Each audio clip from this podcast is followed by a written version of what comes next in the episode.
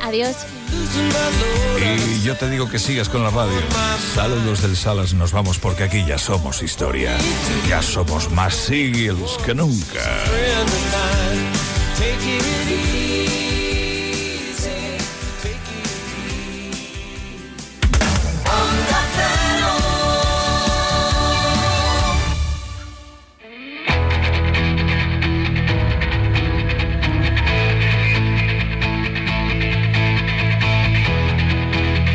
Onda Cero, de cero al infinito.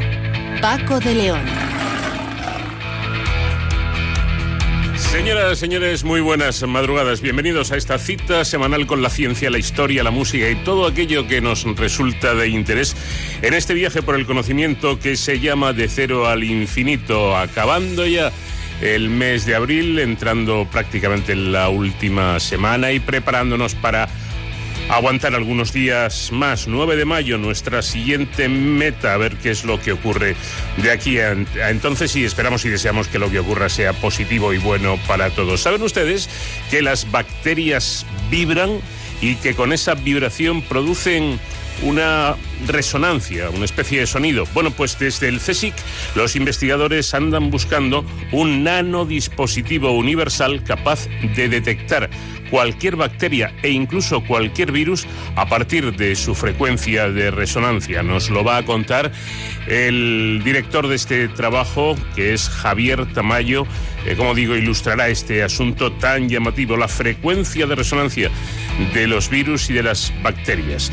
En nuestro capítulo dedicado a la historia, hoy vamos a hablar de uno de los más grandes poetas de la historia eh, que hizo del amor y del romanticismo, bueno, pues toda una bandera. ¿De quién hablamos? De Gustavo Adolfo Becker. Y Sonsoles Sánchez Reyes hoy nos traerá la historia de este hombre que dicen no fue a pesar de ser un grande del romanticismo, bueno, pues no fue muy afortunado en el amor. En su vida se conocen tres mujeres y hablaremos de ello, de la historia de las tres mujeres de Gustavo Adolfo Becker. Con José David de la Fuente, hoy vamos a cambiar de asunto después de los capítulos dedicados a, la, eh, los superconductores, a la superconductividad.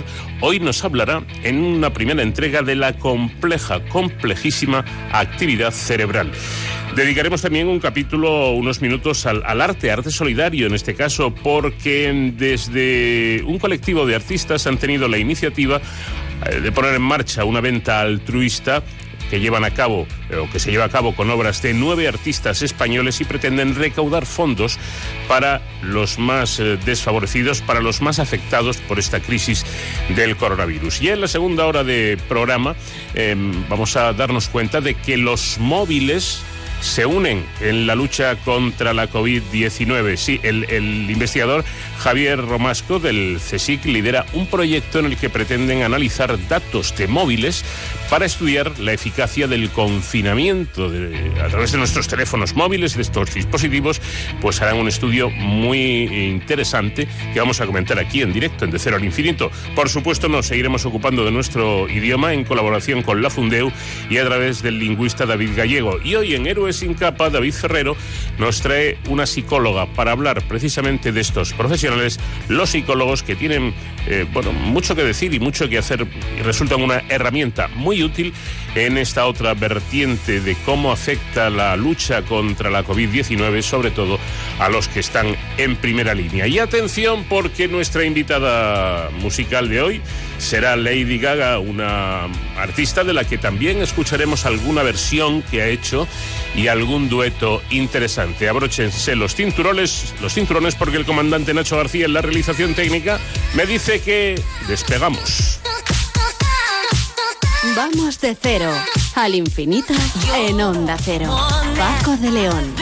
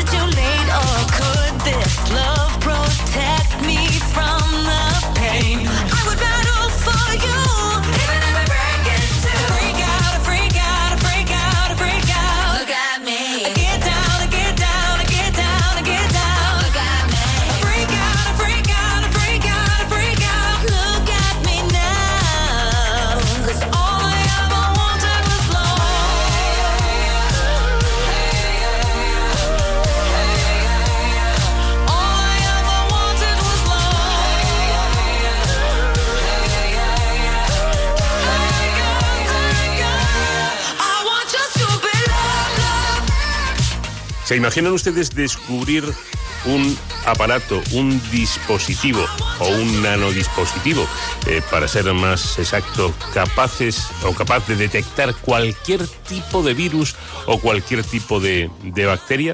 Bueno, pues por ahí van los tiros, porque investigadores del CSIC han descubierto que las bacterias vibran y que a partir de su frecuencia de resonancia al vibrar se podría detectar e identificar las características y tipo de cualquier, no ya solo de las bacterias, de cualquier microorganismo, incluido por supuesto los, los virus. Han logrado de esta forma, este equipo de investigación, medir por primera vez esa frecuencia de resonancia de una sola bacteria eh, ¿Y cómo lo, cómo lo han conseguido? Bueno, pues eh, vamos a preguntárselo al experto, que en este caso es Javier Tamayo, Tamayo de Miguel, del Instituto de Micro y Nanotecnología, que ha coliderado el estudio junto a Eduardo Gil. Eh, Javier, ¿qué tal? Muy buenas noches.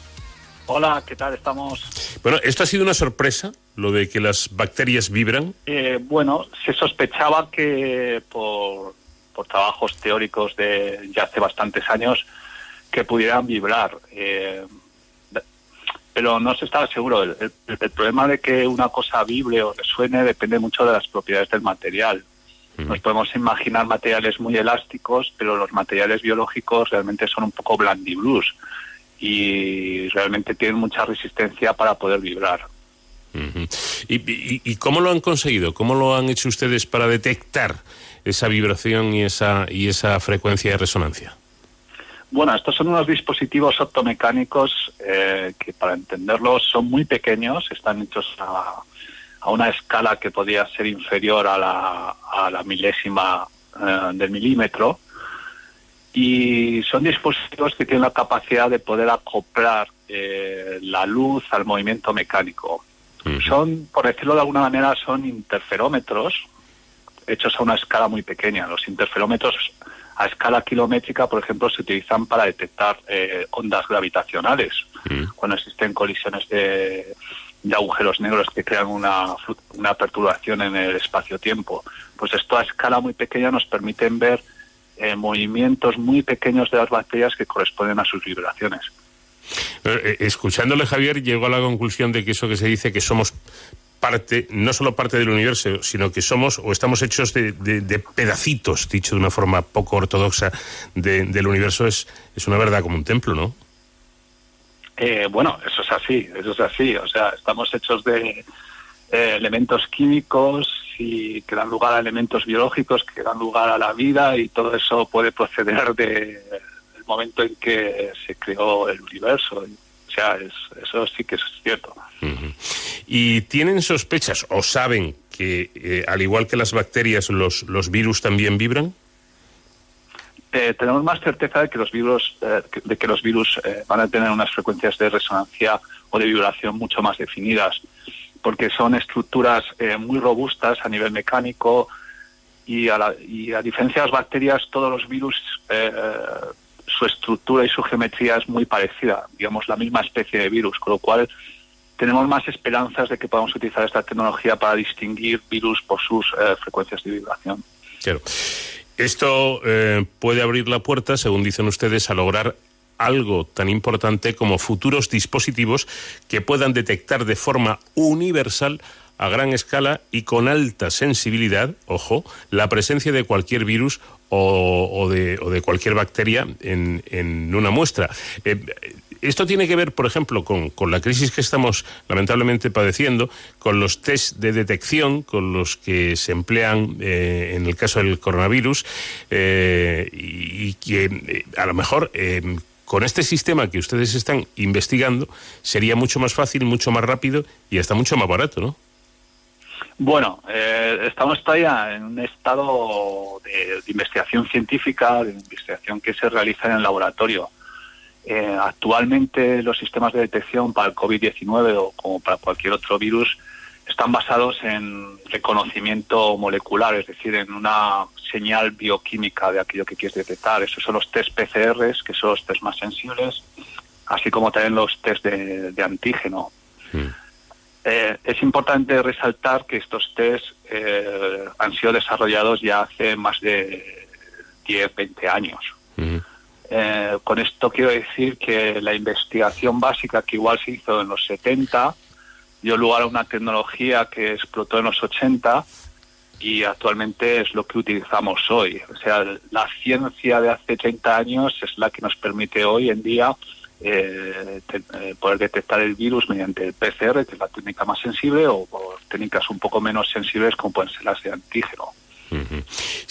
A ver si yo lo he entendido bien, porque eh, volviendo a esto de los test, eh, hasta ahora mm, este sistema de, detección, digamos que solo son capaces de hallar los virus o las bacterias para los que han sido diseñados con, con este sistema, si llega a desarrollarse, eh, valdría para, para, para todos los microorganismos, ¿no?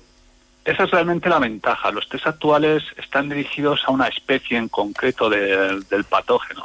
Es decir, son test de COVID-19, pueden ser test de ébola o pueden ser test, eh, digamos, de, gripe.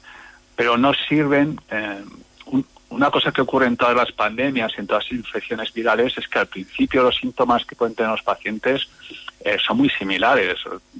Pueden empezar con dolores de cabeza, pueden tener fiebre, dolores musculares por lo tanto, al principio uno tiene que descubrir cuál es el virus que está eh, produciendo eh, estos síntomas. Y esa fase es un poco lenta.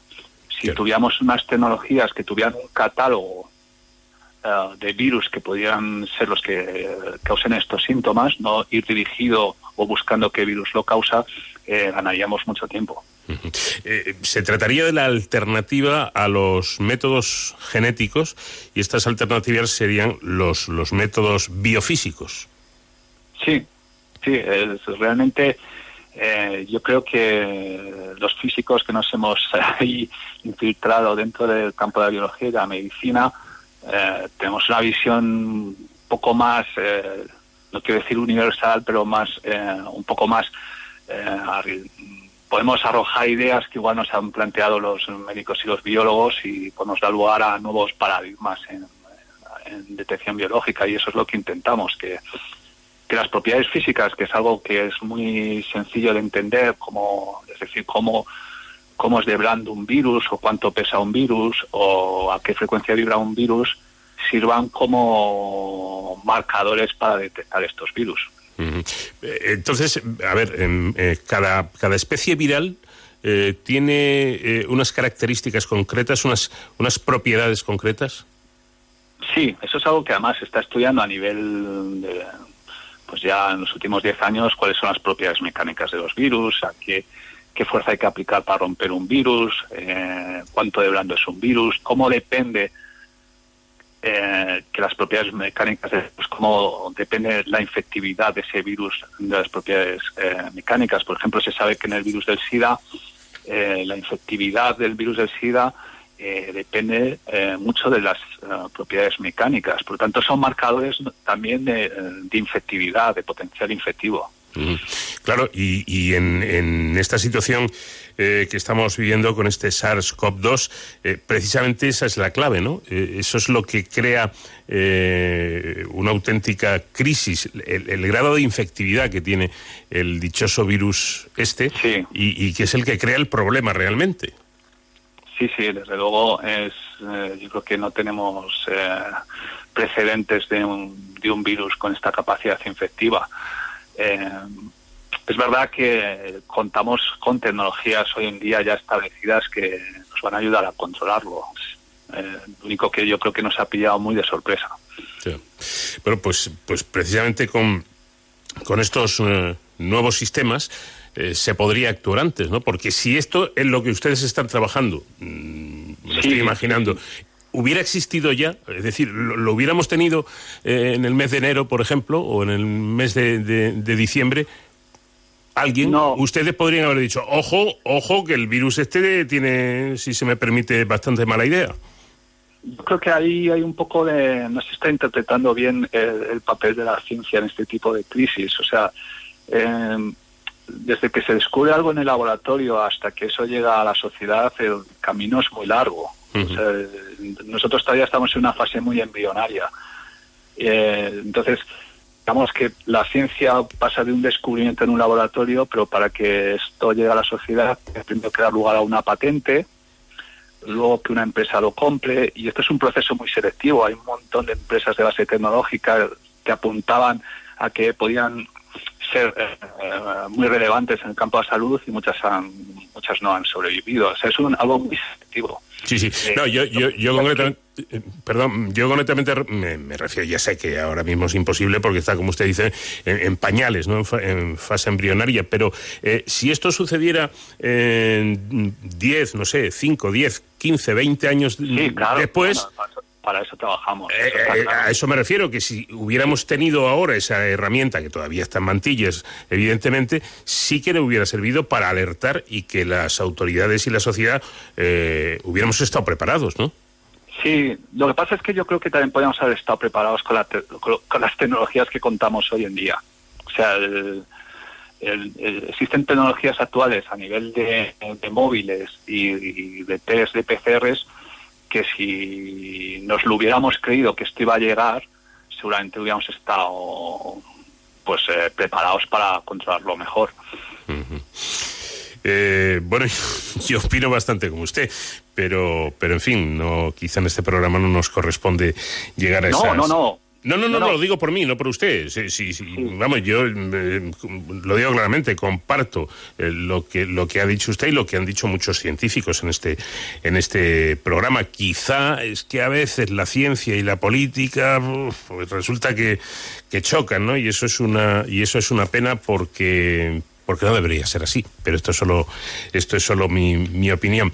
Eh, este trabajo, eh, Javier, mm, eh, está realizado por, por eh, especialistas en distintas áreas, ¿no? Sí, sí, yo creo que siempre hemos tenido una vocación multidisciplinar. Eh, hoy en día los avances van a venir de gente que tenga especialidades en diferentes disciplinas como pueden ser biología, medicina, física, ingeniería. Eh, yo creo que la mezcla de, de diferentes disciplinas que dan lugar a los grandes descubrimientos. Bueno, pues hay que darle tiempo al tiempo, como es una frase que yo utilizo mucho cada vez que hablo con un investigador, porque, porque Sí. es así, ¿no? Porque esto no, ojalá, ojalá tuvieran la varita mágica de decir esto ya está la semana que viene en marcha, ¿no? Esto, esto lleva su, su tiempo, pero pero es importante, ¿no? Es importante que ya, eh, porque digamos que ustedes más o menos vislumbran o, empiezan a tener claro el camino que tienen que seguir en esta línea de investigación, que eso ya es mucho, ¿no? Sí, nosotros mm, también estamos trabajando en, en líneas que están igual más cercanas a, la implementación, como es la detección muy sensible de proteínas eh, de cáncer o proteínas mismas del virus. O sea, yo creo que al final en ciencia trabajas a- con diferentes eh, niveles de riesgo y, algunas están más cerca, pero muchas veces no sabes cuál va a ser la, la tecnología que vaya a ser la, que vaya a romper en el futuro.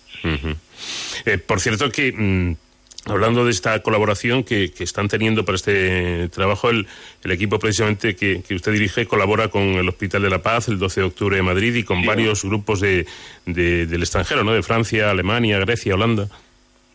Sí, sí, sí, es, es crucial, sobre todo, eh, bueno, por un lado, la Unión Europea, yo creo que gracias a, a su financiación, yo creo que está promoviendo unas, un- unos grandes eh, colaboraciones científicas y unos grandes desarrollos tecnológicos, pero siempre es muy importante hablar con los médicos y con los hospitales. Hay muchas veces que en ciencia eh, nos metemos en nuestro laboratorio y creemos que aquello que desarrollamos puede ser muy relevante, pero a mí me gusta siempre pasar el filtro de los médicos y de la gente que está al pie del cañón.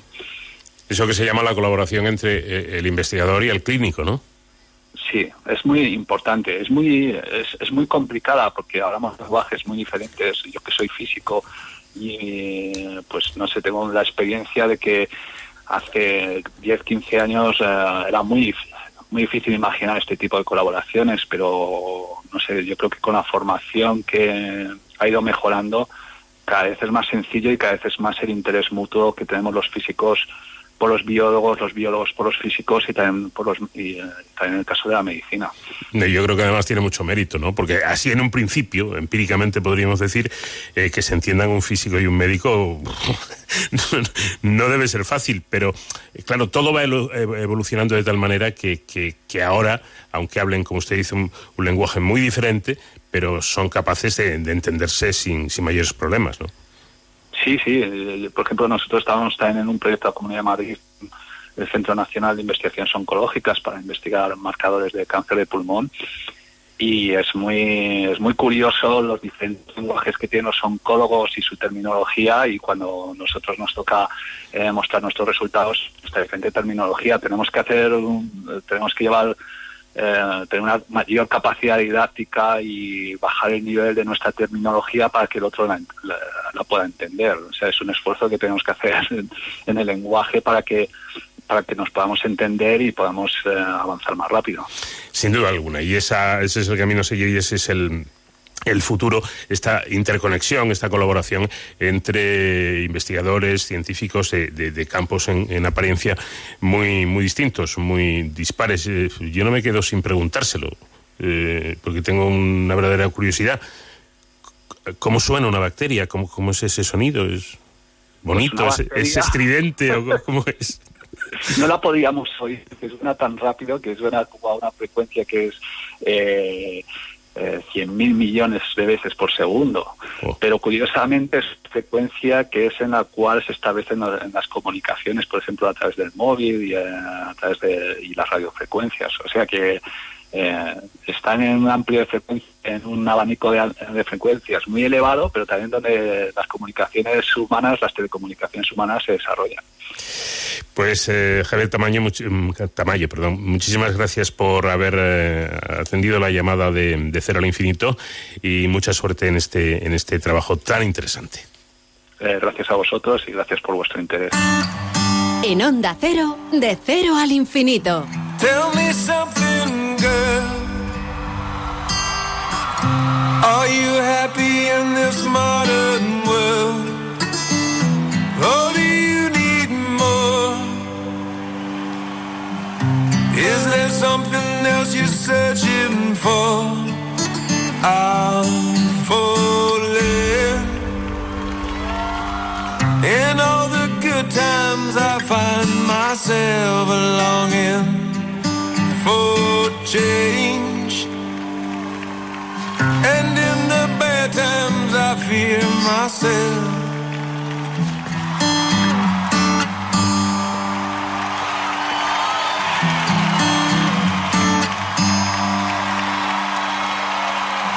Tell me something, boy. Aren't you tired trying to fill that void? Or do you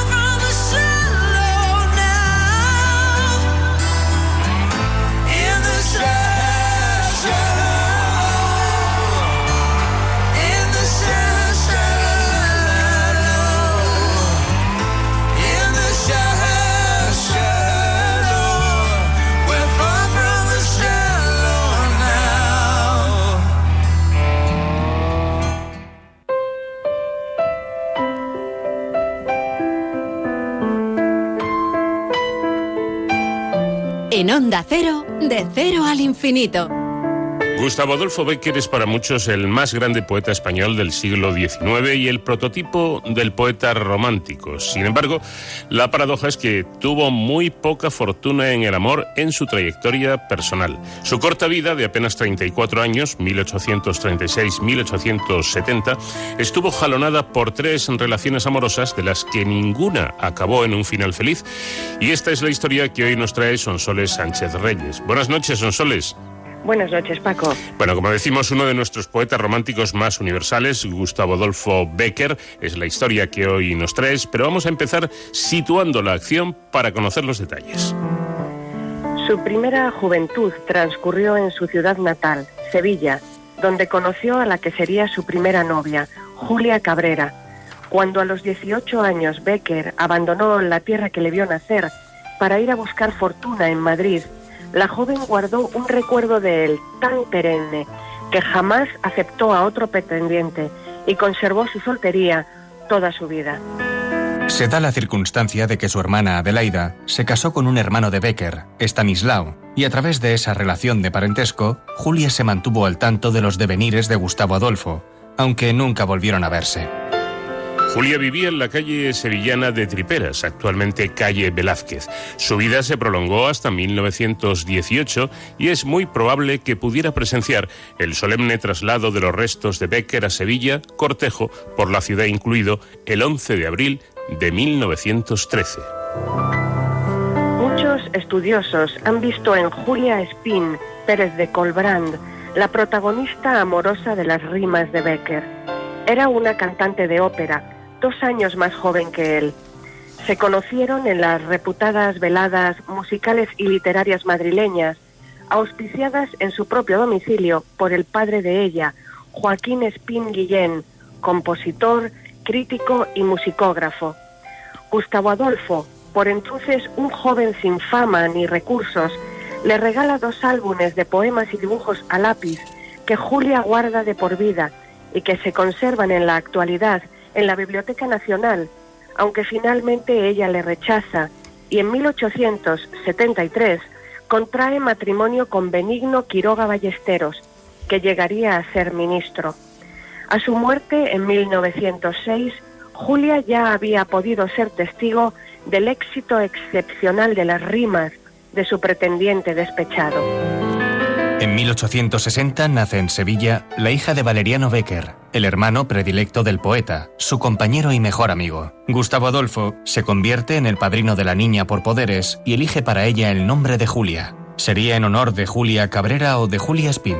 Nunca lo sabremos. Julia Becker será una fuente muy relevante de información sobre su célebre tío al publicar sus memorias al alcanzar la edad adulta. A la muerte de su padre, Valeriano Becker, siendo ella aún una niña de 10 años, sus tíos Stanislao Becker y Adelaida Cabrera se convertirían en sus tutores, lo que sin duda acercó a esta pequeña Julia a esa primera Julia, amor de juventud del poeta. En Madrid, a finales de 1858, Gustavo Adolfo conoce a Casta Nicolasa Esteban Navarro, hija de Francisco Esteban, un médico soriano que le trataba de sus dolencias. Ella había nacido en la localidad soriana de Torrubia, donde hace algunos años se ha abierto precisamente al público su casa natal bajo una denominación que ni siquiera incluye su nombre, se llama simplemente Casa Museo de la Mujer de Becker. Era cinco años más joven que el poeta y su figura llegaría a ser muy controvertida en la biografía de Gustavo Adolfo. El 19 de mayo de 1861, Becker contrae matrimonio en la iglesia de San Sebastián de Madrid con Casta Esteban. Apenas un año después, en 1862, nace en Noviercas, Soria, en una casa propiedad de la familia de la esposa, el primer hijo de la pareja, Gregorio Gustavo Adolfo. En 1865 nace en Madrid su segundo hijo, Jorge Luis Isidoro. El matrimonio tiene múltiples desavenencias por la poca inclinación de casta al tipo de vida que sigue el artista y por la aversión que Valeriano y ella sienten el uno por el otro. En 1868, Gustavo Adolfo y Casta se separan como consecuencia de un episodio de celos ocurrido en Noviercas ese verano, relacionando a Casta con un antiguo novio un tanto pendenciero, vecino del pueblo llamado Hilarión Borovia y apodado El Rubio, casado y con dos hijos. El enfrentamiento entre ambos desemboca en que al día siguiente el poeta abandona la localidad y se lleva a sus hijos consigo a Soria. Allí aparece Casta en actitud iracunda, como recuerda a Julia Becker en sus memorias. Por sus hijos, pero Gustavo, cogiendo a Jorgillo debajo de un brazo, con el otro levantó una silla, retándola a intentar apoderarse de alguno de los niños. Después de algunos insultos por parte de ella, se retiró por el mismo camino que había traído. Pocos meses después, el 15 de diciembre de 1868, nace un tercer hijo, Emilio Eusebio, que solo viviría cinco años, aunque la paternidad de Gustavo Adolfo quedó para siempre en entredicho.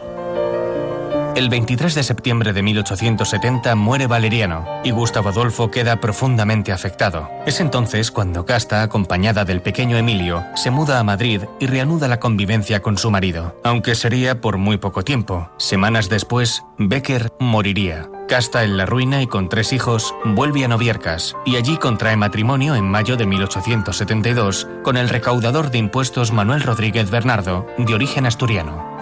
Pocos meses después, en plena celebración del martes de carnaval, el hombre es asesinado de un disparo en la calle sin que pueda demostrar la autoría del crimen, aunque todos señalan al rubio como el culpable. Casta, de nuevo viuda, volvió a sufrir grandes estrecheces económicas, que no la abandonaron hasta su fallecimiento el 30 de marzo de 1885. Ni siquiera su intento desesperado de publicar en 1884 un volumen de 12 relatos titulado Mi primer ensayo, colección de cuentos con pretensiones de artículos, había logrado reportarle beneficio alguno. Gustavo Adolfo Becker falleció el jueves 22 de diciembre de 1870. Este año, 2020, se conmemora el 150 aniversario de su muerte. Se ha escrito que la dolencia que acabó con su vida fue un infarto de hígado, la tuberculosis, la sífilis, el frío que cogió yendo ese día de crudo invierno en el tranvía o la pena por la muerte de su hermano tan querido. Son especulaciones que nunca hasta ahora han sido concluyentemente refutadas o refrendadas por la ciencia. Lo único cierto e incontestable es que la obra de Becker, cerca de dos siglos después de su nacimiento, sigue completamente viva. Pues ya lo ven, la historia de un gran poeta romántico que, sin embargo, como acabamos de ver en su vida amorosa, en su vida personal, no lo tuvo sencillo en estas cosas del amor. La próxima semana más, un nuevo artículo con la firma de Sonsoles Sánchez Reyes. Gracias, como siempre, Sonsoles, y muy buena semana. Gracias a vosotros, Paco. Un abrazo grande. Vamos de cero al infinito.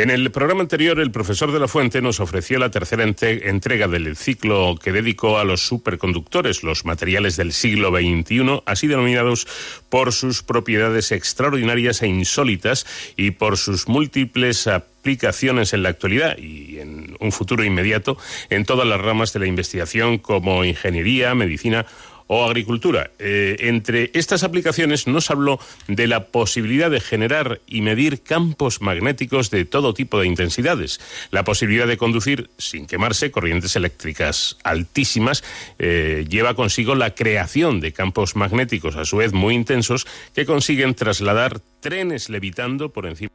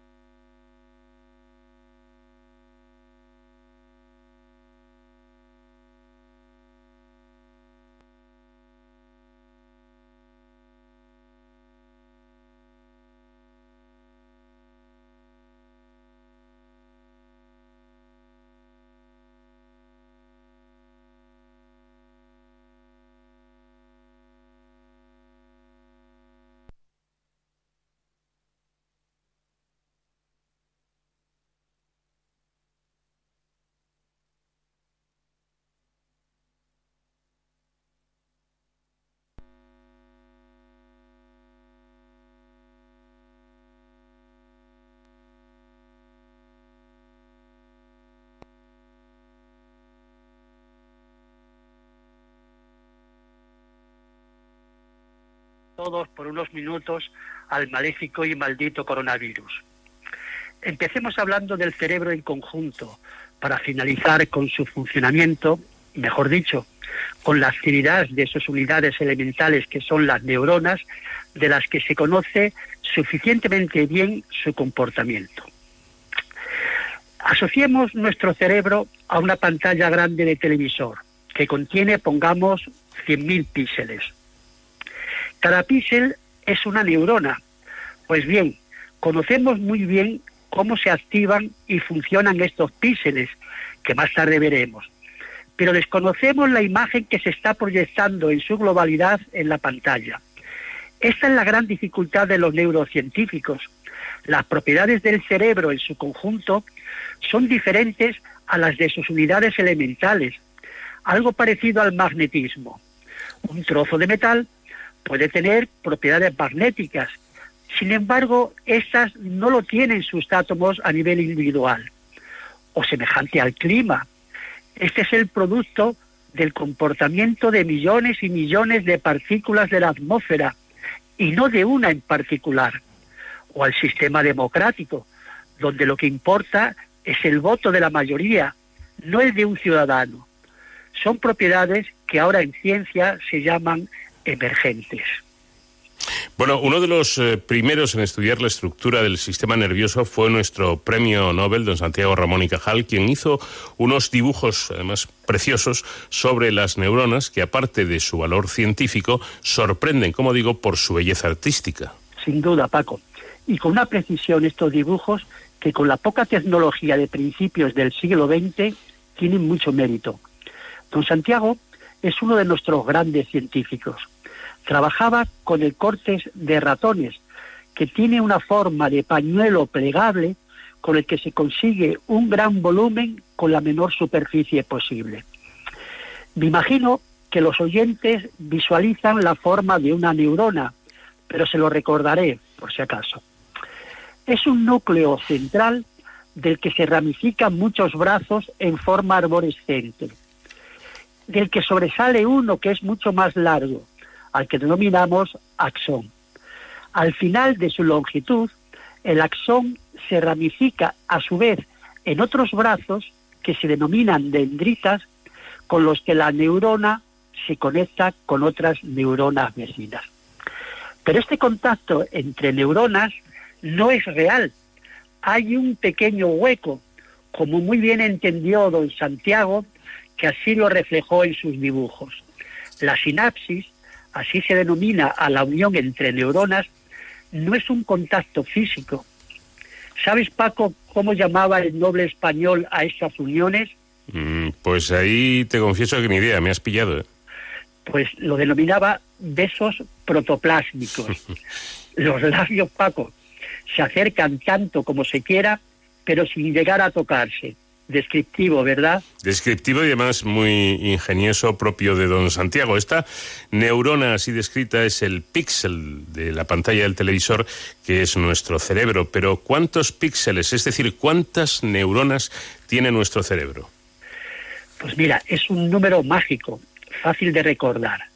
10 elevado a 11, es decir, un 1 seguido de 11 ceros, 100 mil millones. Este número impresionante nos indica la dificultad para dibujar un mapa completo de nuestro cerebro.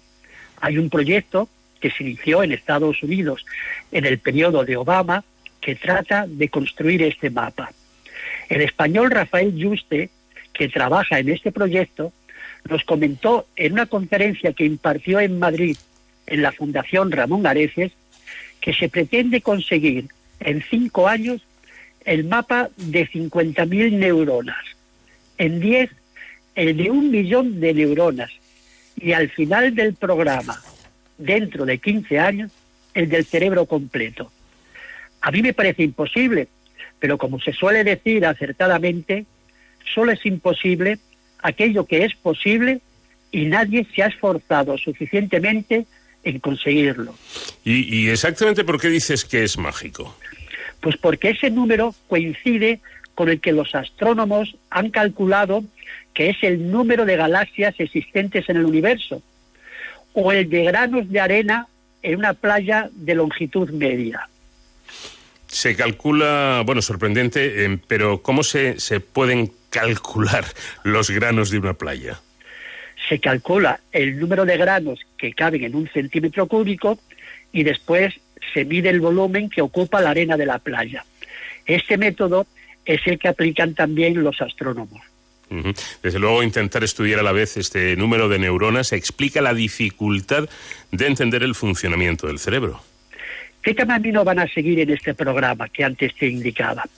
Primero, han estudiado el comportamiento de los primeros y más simples cerebros, que es el de los nidarios, como son las medusas, las hidras o los corales. Este cerebro, que se distribuye por todo su cuerpo, tiene aproximadamente 500 neuronas, que sí se pueden estudiar de forma global por diferentes métodos, entre ellos uno relacionado con el calcio que veremos más adelante. Es, por tanto, una pantalla de pocos píxeles, pero tiene comportamientos sofisticados como cazar larvas de gambas y moverse con toda la tranquilidad. Después vendrá el estudio de los seres bilaterianos, que tienen simetría bilateral, como los ratones, los primates, y por último se estudiarán el cerebro de los seres humanos. ¿Y en qué se diferencia nuestro cerebro del de otros animales? eh, en el volumen y en su estructura interna.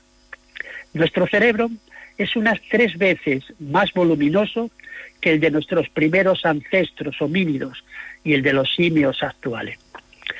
Nuestro antepasado común con los chimpancés, que son los animales más semejantes a los seres humanos, vivió aproximadamente hace unos 8 millones de años.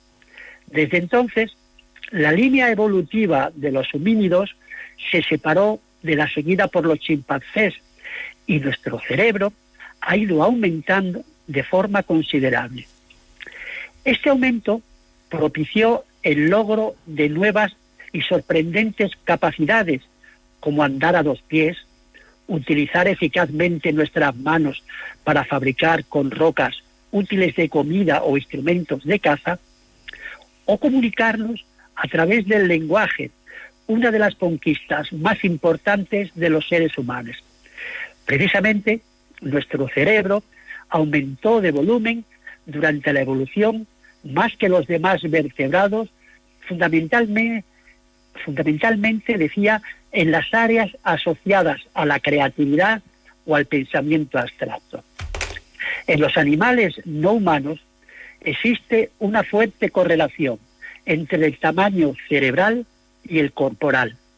Pero esto no se da en los humanos. En la edad adulta, nuestro cerebro es a una media de 1.360 gramos, lo que supone alrededor del 2% de nuestro peso corporal. Los cerebros de los elefantes, que son los más grandes, pesan entre 4 o 5 kilos, pero son mucho más pequeños en relación a su peso corporal, aproximadamente la décima parte del cerebro humano. Otro dato significativo del cerebro humano es la cantidad de energía que consume. En los elefantes es del 3% de la energía total consumida, mientras en los primates superiores, como el orangután, es del 8%. Sin embargo, fíjate, en los humanos este número se dispara hasta el 20%. Ojo, una de cada cinco unidades de energía la gastamos en el funcionamiento del cerebro. Y otro dato que sorprenderá todavía más a nuestros oyentes, el 60% de la energía consumida por nuestro cerebro se emplea solamente en mantener las neuronas activas, para que estén en disposición de lanzar impulsos eléctricos en todo momento. ¿Sabes, Paco, de dónde procede esta energía que mantiene activo nuestro cerebro? Pues de algo, según he oído, que puede ser peligroso, pero que, si sube su nivel, pero que es esencial para nuestro cerebro y para nuestra vida, que es la glucosa, ¿no? Exacto. Medio kilo de glucosa al día sería suficiente para el buen funcionamiento del cerebro. La actividad eléctrica de las neuronas para transmitir señales gasta mucha energía. Y por eso eh, necesitamos comer mm, una serie de, de- de dulces eh, o, de, o de- alimentos que, que contengan azúcar, ¿no? Eh, ya, ya, pero ojo, hay que tener mucho cuidado. No he querido decir que tengamos que ingerir cada día medio kilo de glucoso, de glucosa, sino el equivalente en energía a lo que ésta aportaría.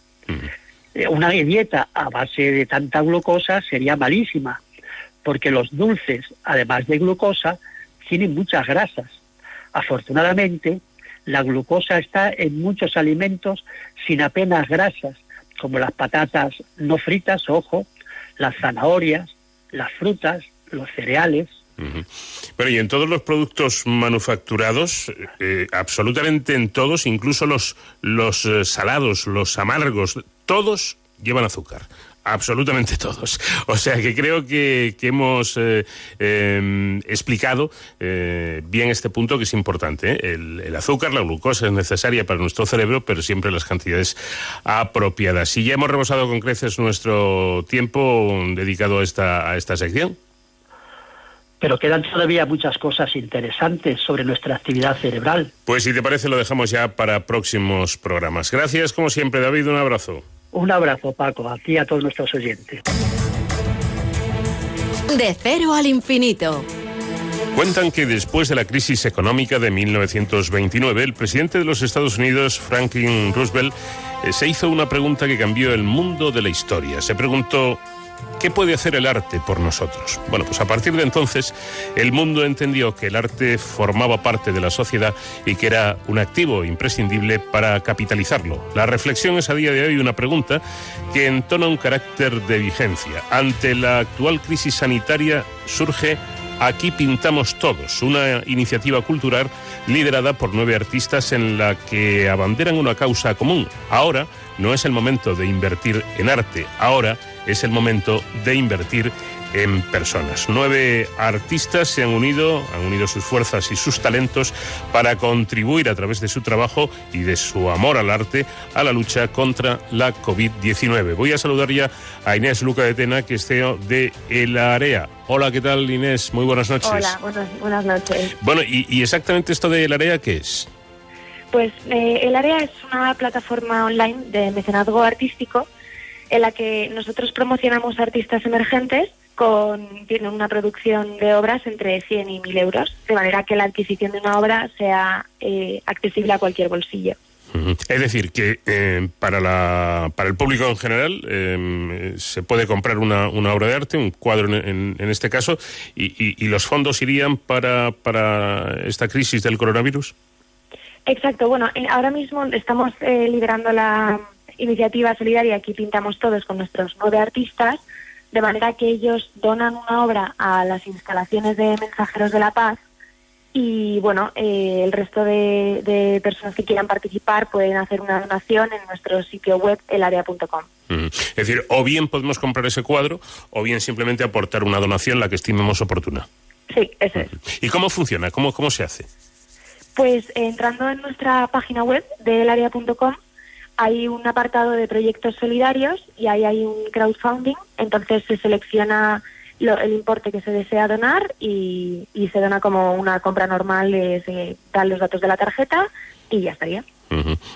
Em, por lo que estoy viendo, no se trata de recaudar fondos eh, destinados a investigación o a material sanitario, sino concretamente a la otra a la otra pata, ¿no? Que nos dejaría esta crisis y es la, la situación de desamparo en la que puede quedar mucha gente. Entonces, eh, desde comedores, desayunos solidarios, eh, ropa, mm, eh, lavandería, eh, sería para lo que se destinarían esos fondos. Eso es. Nosotros decidimos colaborar con Mensajeros de la Paz porque centran su actividad en personas mayores y en riesgo de exclusión social y consideramos que, como el resto de crisis, la crisis del coronavirus impactará con especial dureza en los más desfavorecidos. Claro, desde luego que, que ocuparse de estas personas o echar una mano es muy importante y, y en este caso el área lo hace a través de, de mensajeros por la paz. ¿Qué tipo Sí, de, artistas eh, son los que, lo, que forman este grupo de nueve? Pues eh, tenemos eh, artistas, sobre todo eh, pintores.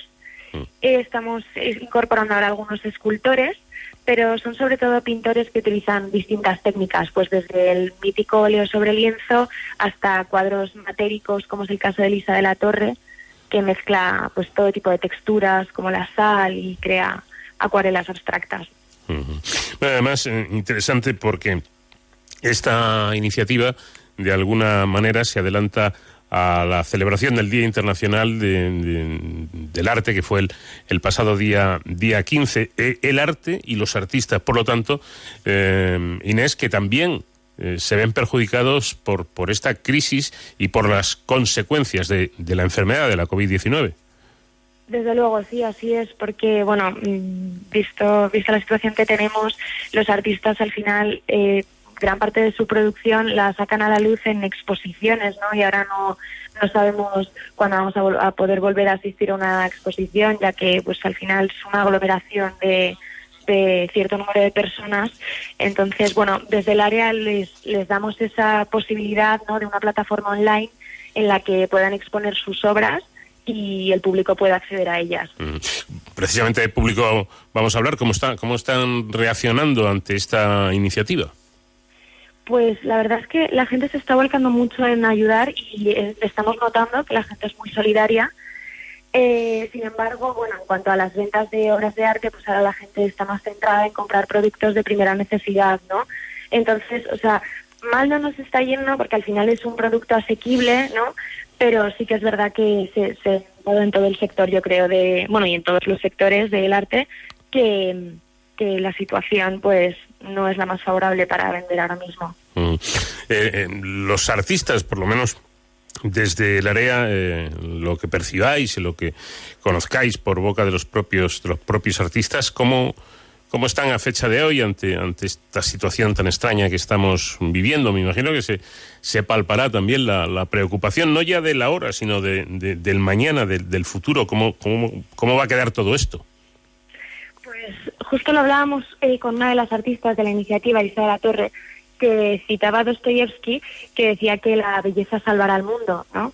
Y sí que es cierto que nosotros estamos notando cómo todos los artistas, al estar confinados en sus casas, están eh, creando, ¿no? Están eh, participando mucho más, involucrándose en su producción, aunque muchos no pueden acceder al taller, pero sí que es verdad que están completamente implicados con, con la solidaridad y con ayudar y ahora mismo, eh, aunque ven un futuro incierto, los artistas están muy acostumbrados a, a- a no tener algo seguro, ¿no?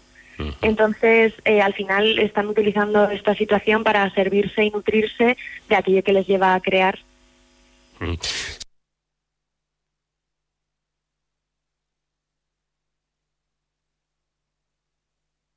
Está señalando Inés, si hay una colectividad que sabe de, de- de estas cosas, de, del no saber qué voy a hacer mañana, no sé cuánto voy a ingresar este mes, eh, son los artistas, que, que lo tienen siempre difícil, ¿no? siempre complicado. Sí. Bueno, pues vamos a terminar, si te parece, Inés, recordando para todos aquellos oyentes que quieran colaborar eh, cómo se puede hacer ese, ese donativo o, o cómo se puede acceder a la compra de una obra de arte. Sí, perfecto. Pues entrando en nuestra página web, elareaconh.com, en el apartado de proyectos solidarios, ahí se puede realizar una donación en nuestro crowdfunding. Pues ya lo saben, a colaborar si, si lo consideran oportuno con este proyecto tan bonito, los artistas eh, echando una mano desde el lugar que ellos pueden hacerlo, que es a, a través de, de su propio trabajo. Inés Luca de Tena, CEO de El Área, muchísimas gracias por habernos atendido y, y que vaya esta campaña muy bien. Muchas gracias a vosotros.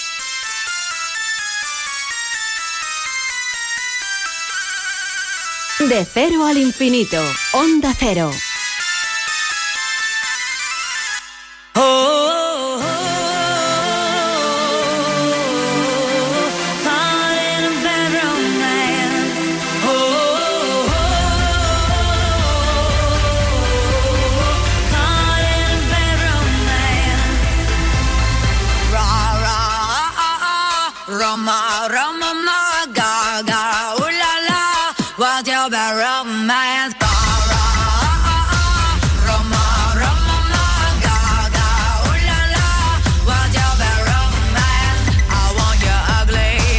Terminamos nuestra primera hora de programa, pero atención porque nos queda mucho más. ¿eh?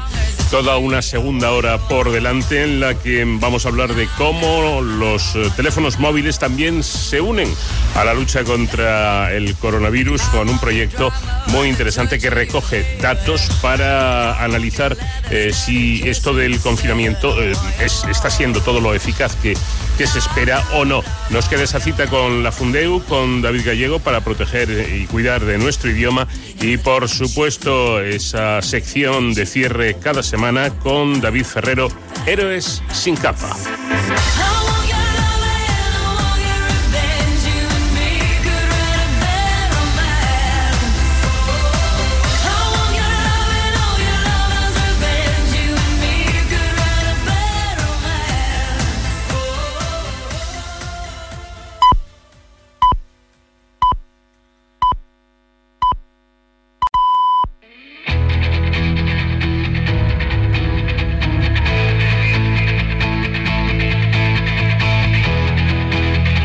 De cero al infinito. Paco de León. En la segunda etapa, segunda hora.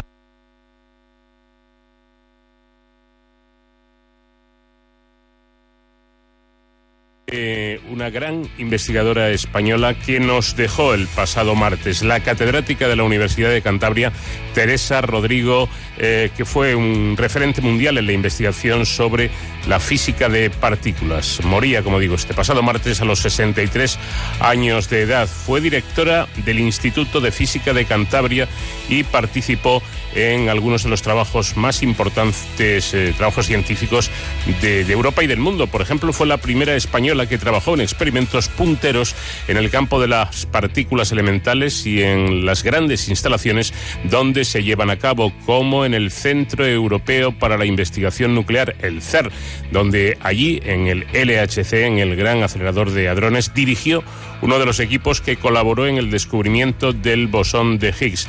Ha muerto una persona excepcional, una gran investigadora y una firme defensora del papel de la mujer en la ciencia. Nuestro reconocimiento desde aquí y nuestro más sentido pésame a los familiares de la gran científica española Teresa Rodríguez.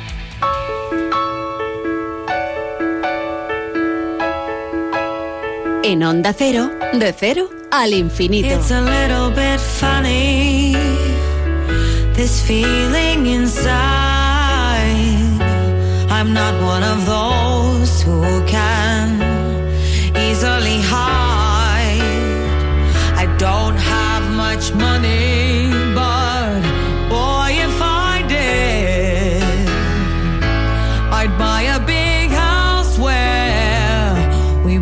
could live.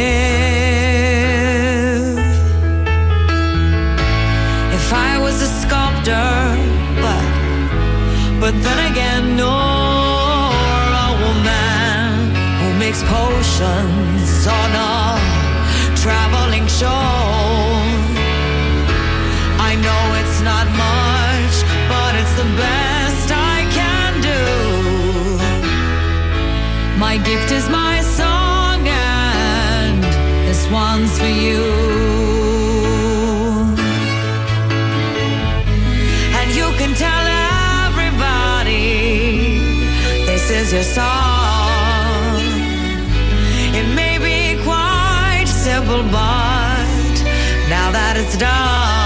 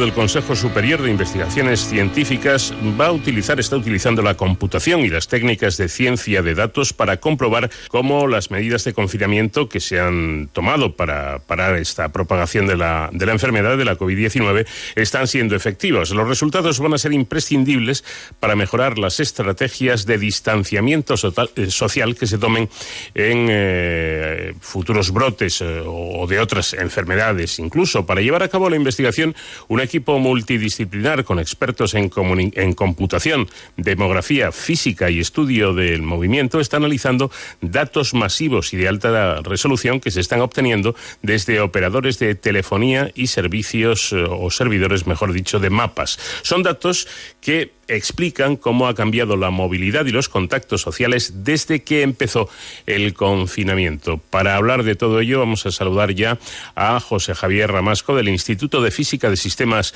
Complejos eh, que junto a Frederic Bartomeus del Centro de Estudios Avanzados de Blanes y el CREAF pues son quienes lideran todo este estudio. Eh, Javier, ¿qué tal? Muy buenas noches. Hola, buenas noches. Eh, se- ¿Cómo se van a manejar estos datos? Primero, ¿cómo se consiguen eh, y, y- y qué se hace con ellos una vez, una vez que se tienen almacenados? Vale, bueno, eh, digamos, en, hay distintas eh, cuestiones. En una parte es la movilidad, ¿no? Entonces, en este caso de la movilidad nos estamos eh, centrando en, en datos que provienen de telefonía móvil, y, pero son datos agregados. O sea, no estamos hablando de nada que tenga nada que ver con eh, cuestiones de privacidad ni nada por el estilo. Son viajes que hay entre, entre zonas. Eh, ahora mismo estamos trabajando a nivel de municipios. Sí. Eh, entonces, bueno, esos, esos datos eh, se tratan en, en institutos, eh, se hacen informes eh, cada semana sobre la situación y, y luego se introducirán en los modelos. Eh, a, a ver, pero eh, mi duda, Javier, es si, si los datos que se utilizan son, ro- son reales o son simulados. No, no, son, son reales. Los Son modelos Lo, que, sí, lo, lo que necesitan son datos eh, reales para hacer predicciones que puedan ser realistas. Datos reales que salen de teléfonos móviles reales. Sí, sí, ciertamente, sí. Eh, puede ser del mío, del cual- de cualquier ciudadano, pero de manera, eh, según tengo entendido, absolutamente anónima. Sí, sí, eh, por eso iba a decir que no, no sé si es el tuyo o el mío o el de, o el de quién, no sabemos nada, porque son...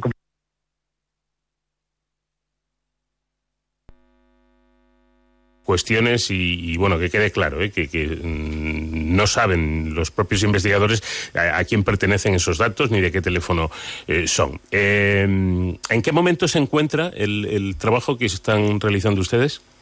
Pues eh, hemos empezado hace unas, eh, unas semanas y, ah, digamos, dentro de las distintas fases que tiene el proyecto, la, primera que era la de movilidad, que la teníamos avanzada porque ya trabajamos en estos temas anteriormente, pues eh, esa está ya pues, produciendo resultados, ¿no? que son estos informes, informes mensuales eh, que estamos pasando al, al, al gobierno y a las comunidades autónomas. Mm. Y eh, bueno, pues en, en el caso de las otras fases, que serían pues cuestiones, por ejemplo, ver los cambios en los contactos, estamos ahora preparando una encuesta eh, que está ahora pasando por el comité de ética del CSIC. Claro. Eh, según he leído, una de las cosas que ha comentado su colega Bertomeus eh, es que esperan que los resultados sirvan para comprender mejor los efectos del, confinamiento sobre la dispersión de la enfermedad. Pero ojo, eh, añade que también para ayudar en la toma de decisiones relacionadas, por ejemplo, con la revocación de medidas o para saber si es mejor finalizar el confinamiento de forma progresiva o no. Es decir, que tiene, eh, tiene varios ángulos y varias vertientes, ¿no? Sí, sí, porque tanto los datos de movilidad como los de contactos, que sería la segunda fase, y tendrían que alimentar una tercera, que es la que estamos trabajando también ahora, eh, que son modelos. Eh, entonces, estos modelos permiten observar distintos escenarios, ¿no? De qué pasaría si eh, cambiamos esto, qué pasaría si cambiamos aquello. Y estas herramientas normalmente son muy útiles para la toma de decisiones. Bueno, y usted ha añadido que primero se realizan la, la caracterización de la movilidad, como ha comentado, y que mm, están coordinados eh, a partir de la aportación de, de distintas plataformas de, de datos, ¿no? de, de redes sociales, incluso online. Eh, sí, eh, bueno, pero eso son, eh, lo hemos utilizado más bien en, en otros trabajos anteriores, ¿no? donde hemos observado pues eh, datos de tanto en redes sociales como telefonía móvil también en, distintos proyectos y, eh, y bueno en este caso nos estamos centrando más en, la parte de telefonía móvil porque pues ya lo teníamos a punto digamos ¿no? Eh, en este proyecto están usando herramientas artificial y de ciencia de, datos, porque lo que hacen es integrar datos masivos en tiempo real de, de movilidad eh, humana, ¿no es así? Bueno, sí, eh, tanto tiempo, tiempo real, eh, siempre con, un cierto retraso, ¿eh? porque tiempo real es, bastante complicado conseguir la información, pero en, pocos días sí, sí. La idea es eh, dar esta, información a, modelos que tengan en cuenta la, movilidad y puedan saber más o menos dónde se concentran los contagios y, y puedan predecir que, cuáles serían los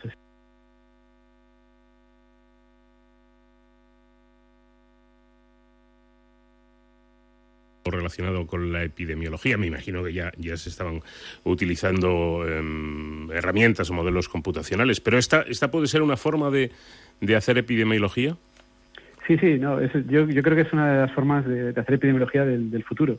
Eh, yo he participado en proyectos de estos desde 2006, o sea, digamos que no es muy muy nuevo, pero, eh, pero digamos los resultados, por ejemplo, en 2009 fueron bastante importantes y, y yo creo que ahora se podría aplicar también eh, aquí en España.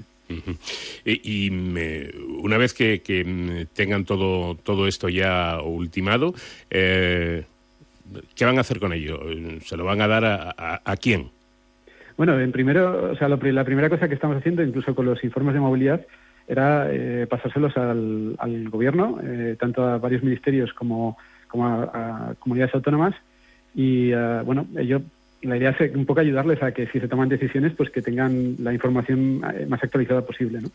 En segunda fase, digamos, tanto en, eh, en, eh, los informes de contactos como lo que hagamos con, con los modelos, pues la, la primera idea también es eso, pero a medio plazo sí, sí que nos gustaría mm, crear una plataforma abierta, algo, algo que permita a la gente pues ver qué estamos haciendo y también agregar colaboraciones de otros grupos que, que en el país también están trabajando muy duro en esto.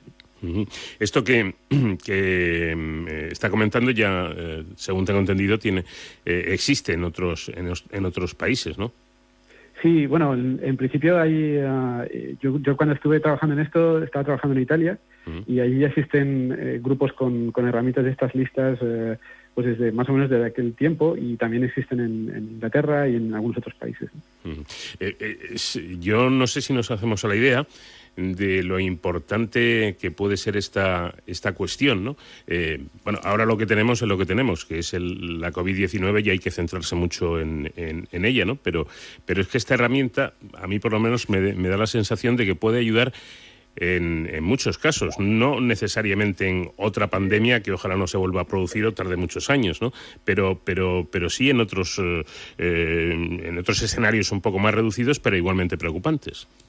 Eh, sí, sí, porque, bueno, digamos, desde 2009 en realidad ha habido varias, varias eh, enfermedades ¿no? de este Sí, tipo. claro. Eh, desde la gripe, digamos, la, de la gripe 2009 que se propagó por todo el mundo, pues también hemos tenido el caso del Zika, eh, el caso del ébola, que, que por suerte han sido mucho más eh, restringidas en, en el espacio, ¿no? Pero, digamos, en, en, eh, se puede ver que en 15 años, pues ya van por, por tres, ¿no?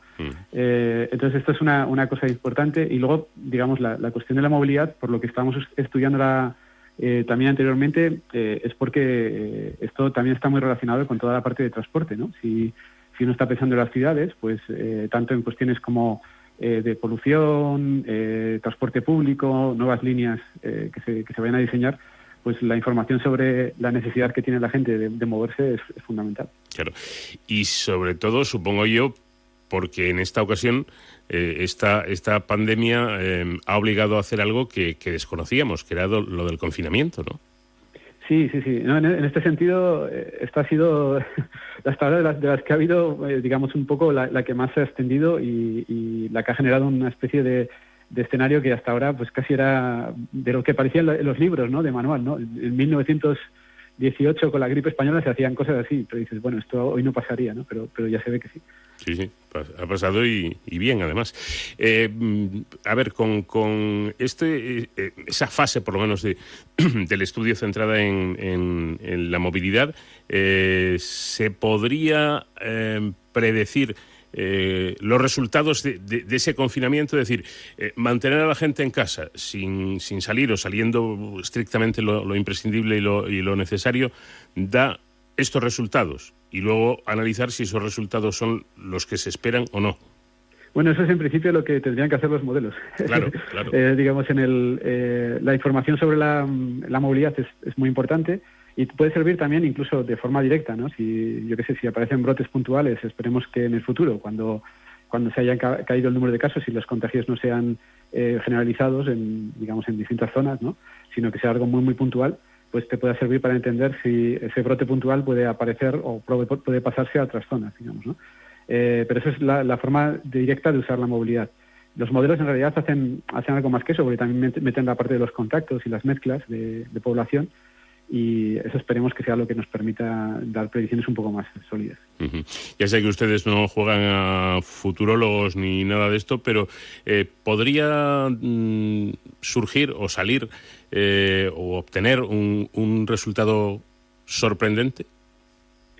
Pues eh, bueno, no lo sé. es, es muy difícil de, de decir, ¿no? Eh, hay cosas que, que han aparecido que ya son curiosas, ¿no? O sea, incluso al ver la movilidad, eh, claro, o sea, si tú tomas una medida y dices, bueno, pues recluyó a la gente en sus casas, ¿no? y, y empiezas a encontrar que hay movilidad pequeña, o sea, muy muy de corto radio, que es lo que hacemos todos cuando vamos a comprar o lo que sea, pero en zonas donde antes no lo había. Entonces, claro, eso eh, son como efectos secundarios, ¿no?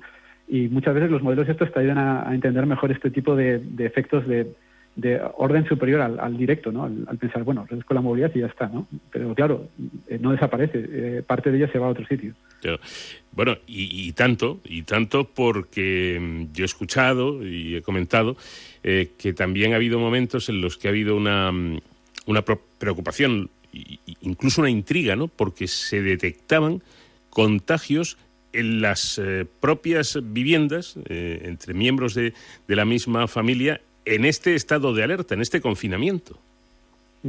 Bueno, en ese caso, eh, los modelos eh, tipo epidemiológico lo que te dirían eh, normalmente es que basta con que uno de ellos se contagie, aunque salga un momento, para, para poder tener, digamos, la la- de alguna forma el virus ya dentro de la, de la unidad familiar y entonces puedes tener un, un contagio local, ¿no? Claro, este, este virus además es que es tan puñetero, si se me permite la, la expresión, tiene tal facilidad de, eh, o tal poder de, contagio que, mm, que yo creo que despista bastante, ¿no? Pero bueno, yo creo que esta herramienta es eh, una más, eh, una más para intentar conocer más a qué, a qué nos estamos enfrentando y a qué se, se tiene que enfrentar la, ciencia, porque en- hasta que no se consiga la vacuna, que puede tardar, si es que se consigue, se supone que sí irán en aumento los, eh, los modos de tratarlo a través de, fármacos, ¿no? Pero yo recuerdo que un investigador muy importante em, del Mount Sinai, español, pero que está allí trabajando también en el asunto de la, de la vacuna, dijo, claro, cuando yo le dije, pero bueno, ¿cuál sería la solución para que dejara de haber contagios? Y me dijo, pues una solución prácticamente imposible de tomar, que sería tener a todo el mundo, absolutamente a todo el mundo, confinado en su casa durante un año. Claro. Sí, sí, cierto, cierto. Eso, es- eso yo creo que es implanteable, ¿no? Directamente. Bueno, eh, digamos, en esto hay, hay varias cosas, ¿no? Eh, hay, hay cuestiones muy cueste- o sea, con, respecto a este, a este virus en particular y la forma en que se, confor- se, se comporta la, enfer- la enfermedad, es, es muy, muy curiosa, porque ya cuando estamos analizando cosas con la gripe en 2009, lo que veíamos era que para que un virus se propagase sin ser detectado, lo que necesitaba es una fase de, de latencia larga. Eh, luego, si encima tienes sintomáticos, todavía peor, ¿no? Y en este caso parece que se ha combinado un poco eh, todo. Pero para que te hagas una, una idea, en, en, eh, yo creo que aquello fue en 2012 o por ahí. Hicimos un artículo sobre la gripe en la que decíamos, bueno, formas de contención, vamos a cortar tráfico internacional, ¿no? Y eh, vimos distintos escenarios con el modelo. Eh, estábamos hablando de bajar los vuelos al 50%, o como pasó, por ejemplo, con México en, en 2009, y, y probamos ya en el modelo, como digamos los modelos te permiten hacer lo que quieras, pues dijimos, vamos a poner 60, 70, 80, 90 eh, por ciento de reducción de tráfico aéreo. Y pensamos, bueno, estos son, y lo pusimos en el artículo, estos son escenarios completamente eh, irrealizables porque económicamente serían inviables. Claro. Y bueno, ya ves, ahora, ahora pasa, ¿no? Efectivamente. Sí, es, eh, es eh, un asunto muy, muy complejo. Y ya una última cuestión, eh, Javier, en- que quiero comentar. El- la pasada semana, en, el- en la edición anterior del programa, un experto eh, en- que estaba trabajando sobre el- las comunicaciones de- entre, entre las proteínas, eh, supongo que lo habrás visto, esto del, del famoso Facebook de las proteínas, que podría explicar cómo, cómo actúa el virus. Al final de la entrevista venía a decir, es que nos, nos hemos tomado a lo largo de la historia poco en serio los virus. Eh, incluso hemos dado por bueno que cada año, por el virus de la gripe estacional, pues mueran miles de personas y lo damos como algo normal. Y a lo mejor habría que pensar que no es tan normal, ¿no? Sí, sí, de hecho, bueno, eh, cuando estábamos trabajando con, con esos datos de gripe, eh, lo que se veía, por ejemplo, en, en Estados Unidos lo habitual era una muerte- unas 40.000 muertes al, al año por, por gripe, y aquí en España, pues creo que andaban por unos 7.000. Eh, y claro, es cierto, o sea, eh, son muchas veces son gente que ya tiene, eh, digamos, otras patologías, ¿no? Y entonces esto lo complica. Pero es cierto que son números muy altos. ¿no? Bueno, pues nada, un trabajo más. Esperemos que, que dé sus frutos y sus resultados y demás que lo, que lo haga cuanto antes. Eh, pues Javier eh, Ramasco, muchísimas gracias eh, por habernos atendido desde el Instituto de Física y Sistemas Complejos, donde están realizando este, este, esta entidad, como, como la otra, la de eh, el profesor Bartomeus, son organismos dependientes también del, del CSIC y nos, eh, nos alegra que nos haya dado información y que esto se pueda mm, convertir o reconvertir en, en esperanza y en, y en soluciones cuanto antes. Un fuerte abrazo y gracias por atendernos. Vale, muchas gracias, un abrazo. En Onda Cero, con Paco de León, de cero al infinito. Vamos a hablar de nuestro idioma y lo vamos a hacer en esta colaboración, estrecha colaboración que mantenemos con la Fundeu en De Cero al Infinito y con el lingüista David Gallego. ¿Qué tal, David? Buenas noches. Muy buenas noches, ¿cómo estás? ¿Es correcto decir que se está trabajando contra reloj para encontrar una vacuna, por ejemplo? ¿O deberíamos decir que se está trabajando contra reloj, en dos palabras? Eh, lo adecuado en este caso, lo recomendable es hacerlo en dos palabras, ¿de acuerdo? Trabajar contra reloj. Se escribe en una sola palabra cuando es un sustantivo, ¿no? Eh, la contrarreloj en una vuelta ciclista. O si está como adjetivo, una prueba contrarreloj también. En ese caso funciona eh, con, con valor adjetival pero si es un adverbio eh, o tiene, vamos, este, si está acompañando a un verbo, entonces lo recomendable es eh, en dos palabras, trabajar contra reloj, incluso se puede meter ahí el artículo entre medias, trabajar contra el reloj. Y una cosa que se dice también con frecuencia y no es correcto en ningún caso es trabajaron a contra reloj, con la preposición a antepuesta. Eso no es correcto. Pues el artículo sí, si ustedes lo consideran, pero la preposición eh, no. También se está hablando de la posibilidad de curar a los enfermos de coronavirus con plasma convaleciente o plasma de convaleciente. Sí, a mí me llama la atención que se esté cometiendo este fallo porque me parece que es un poco de sentido común. Eh, a ver, una cosa es el plasma, que es la parte líquida de la sangre, y, y el, pero el plasma no ha superado ninguna enfermedad. Quien ha superado la enfermedad es la persona, por lo tanto, lo adecuado es plasma de convaleciente, de la persona convaleciente, si no parecería que es el plasma el que ha- ha- ha estado enfermo y ahora se está recuperando.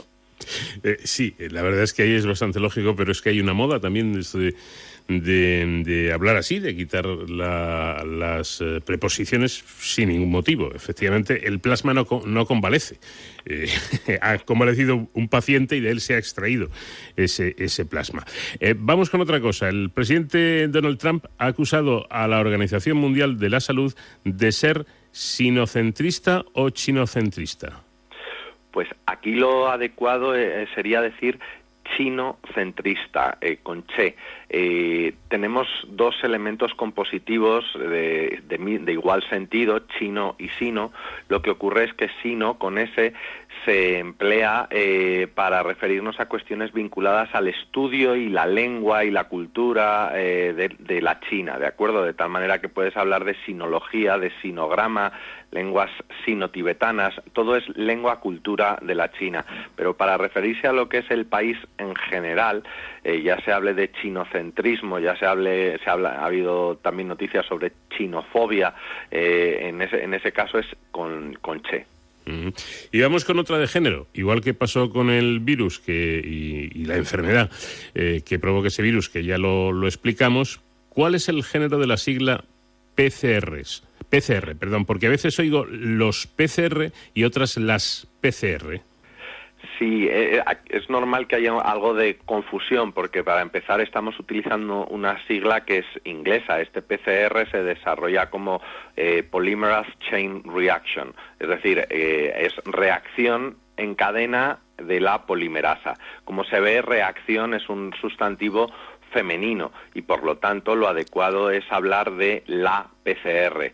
¿Qué es lo que ocurre? Que mm, en muchos medios de comunicación luego ya se está dando el salto eh, y se está hablando de no de la reacción en sí, sino, sino de las pruebas que se están haciendo o los test que se están haciendo.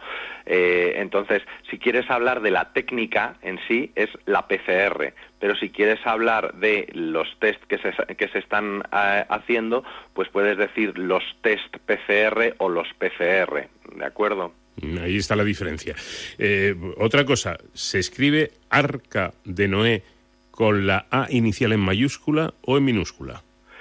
Em, bueno, eh, esto es curioso lo de Arca de Noé, porque eh, la verdad es que como metáfora no parece del todo muy acertada, eso para, para empezar, pero bueno, ahí está, y, porque la idea es que en el Arca de Noé se van salvando un animal de cada especie y aquí simplemente es que van a reunir a las personas que están contagiadas pero asintomáticas, pero contagiadas eh, en, en- en un mismo sitio. Entonces, eh, para empezar la metáfora no, no es muy precisa, pero bueno, ya está por ahí campando, va a ser difícil eh, prescindir de ella. No lo dudes.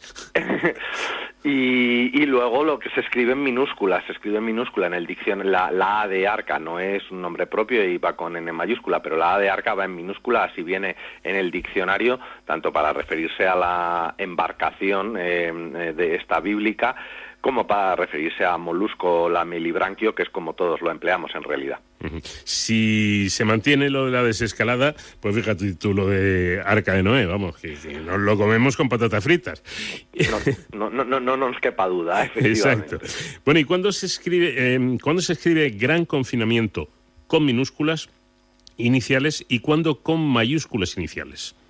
Pues sí, siguiendo con la cuestión de las mayúsculas y las minúsculas, eh, se escribe gran confinamiento en minúsculas cuando simplemente es una secuencia descriptiva de un adjetivo, gran, y un sustantivo, confinamiento. Por ejemplo, en la frase de prolongarse el gran confinamiento y el parón económico, eh, la situación puede derivar en un colapso de los canales de crédito, ¿vale? Pues ahí en ese caso es una mera eh, secuencia descriptiva. Pero ¿qué ocurre? Que eh, ahora mismo a la depresión que se nos avecina, la depresión económica que se nos avecina, ya se le ha puesto nombre. El Fondo Monetario Internacional la ha bautizado como el gran confinamiento. Entonces, eh, con este sentido, para referirse como a, eh, acontecimiento histórico eh, a, a- este periodo de crisis económica, pues entonces eh, iría con mayúscula tanto la G como la C. De la misma manera que se habla de la Gran Depresión y también la G y la D van con mayúscula. Y está bien decir, ¿los estudiantes pueden titular con dos asignaturas suspensas? Mm, No, la verdad es que llama la atención que se esté oyendo eh, esto eh, en periódicos, en, boca de ministros, eh, pero eh, no, de toda la vida, eh, con el sentido de obtener un título, titular eh, es un verbo pronominal, es decir, escribe, eh, exige un pronombre que concuerda con el sujeto. Yo me titulo, tú te titulas, ella se titula. Pues entonces los estudiantes pueden titularse con dos suspensas. Eh, titular sin ese pronombre eh, es eh, poner título a una película, por ejemplo. Pero, claro, O titular en un periódico. O, o el titular de un periódico, o titular, Exactamente. claro, sí, sí. Eh, en fin, son modas. Es recomendable, y con esto terminamos, emplear el sustantivo decalaje en una fase como, por ejemplo, ¿a qué se debe el decalaje en los datos? No, ahí tenemos, eh, aquí nos está influyendo, en este caso no es el, el inglés, sino el francés, el décalage eh, francés, y para, para decir esto en español lo que empleamos es desajuste o desfase. Tú puedes hablar de que hay un, eso, un desfase en los datos, un desajuste temporal en los datos, incluso también se- a veces se habla de decalaje eh, para hablar del desfase horario, del, em, por no usar el jet lag, ¿no? Eh, pues eh, desfase horario, desfasaje horario, desajuste, eh, cualquiera de estas son mejores que hablar de eh, datos decalados, pues no, datos con, de- con un desajuste, con, o- con desfase. Tratemos de no desajustar nuestro lenguaje, que hombre, que tenemos múltiples posibilidades, por algo es un lenguaje tan y, una, y un idioma tan, tan rico. Pues gracias como siempre, David, y te esperamos la próxima se- semana para seguir comentando estos, estos asuntos. Muchas gracias y muy buena semana también. If I should stay, I would only be in your way. So I'll go, but I know I'll think of you every step of the way.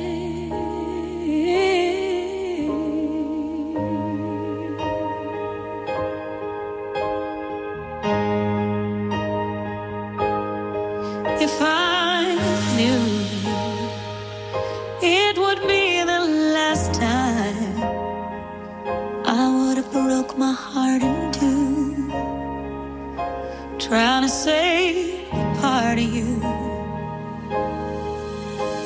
And I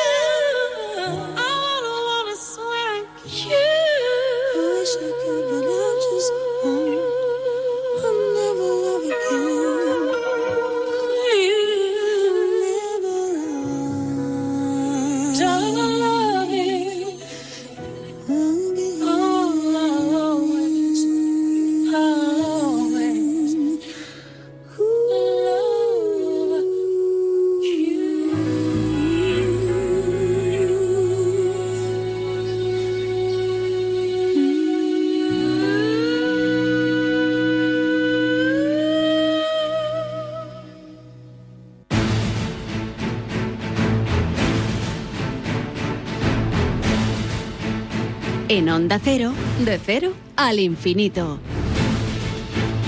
Y en De Cero al Infinito, cada madrugada y al final del programa reservamos siempre unos minutos para hablar de nuestros, de nuestros héroes sin capa. Esta sección que coordina David Ferrero. ¿Qué tal, David? Buenas noches, buenas madrugadas, como dices tú. Muy buenas madrugadas, Paco. Efectivamente, a lo largo de estas semanas, en esta sección de Héroes sin capa, pues hemos conocido de primera mano la labor que están haciendo sanitarios, policías locales, voluntarios de protección civil, incluso los expertos en ciberseguridad, frente a esos riesgos derivados de esta crisis del coronavirus. Y como no podía ser de otra forma, ya tocaba hablar de unos profesionales que tanto en lo ordinario, pero quizás aún más en lo extraordinario, son muy necesarios. Nos estamos enfrentando a una situación, Paco, jamás vivida, que además conlleva escenarios muy duros, eh, como es el estar encerrados en casa o enfrentarnos a un enemigo que ni siquiera sabemos bien cómo es, ¿no? En este contexto contamos con profesionales de la psicología que nos ayudan a cuidar algo tan fundamental como es nuestra salud emocional. Hoy en De Cero al Infinito nos acompaña Mercedes Cabanillas, psicóloga sanitaria de emergencias, a la que damos la bienvenida y las buenas noches. Hola, buenas noches. Mercedes, vosotros que estáis en contacto directo con los ciudadanos, ¿cómo veis que está afectando psicológicamente toda esta situación a la población? Bueno, lo que estamos viendo, sobre todo ahora que vamos avanzando en la cuarentena, que llevamos ya bastante tiempo, es que la gente está cada vez más nerviosa, más irritable, más angustiada. Es normal por la incertidumbre que, que se va viviendo, ¿no? El propio confinamiento es complicado de llevar y además se está alargando mucho en el tiempo y sin saber cuándo va a acabar. Y eso genera un montón de, de problemas. Eh, Mercedes, yo creo que mm, ha utilizado un término que quizás sea la clave, ¿no? La incertidumbre, porque mm, yo pienso, Mercedes, que si supiéramos que eh, cuándo va a ser el final, eh, no estoy di- diciendo con esto que el gobierno debe decir, pues tal día se acaba, no, porque seguramente ellos tampoco lo saben, pero, pero si supiéramos que dentro de un mes o hasta de dos, fíjate lo que te digo, con todo lo que llevamos ya, eh, esto sí va a acabar, es decir, que hubiera una fecha concreta, esto sería más llevadero, la, esa incertidumbre a la que tú lo días, el saber, o el no saber, mejor dicho, pues si vamos a estar un mes más, o un mes y medio, o, no sé, esto, esto quizá eh, sea más duro de llevar, ¿no? Claro, la, incertidumbre del no sé cuánto ayudará más hace que mires mucho más hacia atrás, a cuánto llevas, porque no sabes cuánto te queda, ¿no? Y yo creo que eso, claro, nos dificulta. Lo que pasa es que también es verdad que hay otras razones por las cuales si dices una fecha y luego no es, también será un problema. Porque cuando tú llegas a un momento en que dices, va a ser el 20 de abril, y el 20 de abril no es, ya no sabes qué hacer con el resto de tus días. Con lo cual, yo creo que las dos cosas son muy compli- es una situación muy complicada en general. Pero sí, evidentemente ayudaría porque te ayudaría a planificarte, que yo creo que es una cosa que también la gente tiene muy difícil. Claro. No, ahí quería yo llegar, ¿no? Eh, desde el punto de vista de una, de una profesional en, en psicología, eh, sabiendo ya, mm, teniendo claro que, esto va a ser así, que las, las prórrogas, ojalá la, de- la siguiente sea la última, ¿no? Pero eh, irán llegando y se irán anunciando así poco a poco, eh, sabiendo que está clarísimo que no nos van a dar una fecha exacta eh, todavía. Mm, ¿Hay algún modo de prepararse para, para hacer más llevadera esta incertidumbre a la que estamos aludiendo? Pues mira, suena un poco tópico, pero en realidad intentar vivir con el día a día, e intentar funcionar con el día a día. Yo siempre le digo a, la- a mis pacientes, a la gente con la que trato, que intenten enfocarse en aquello que sí pueden controlar.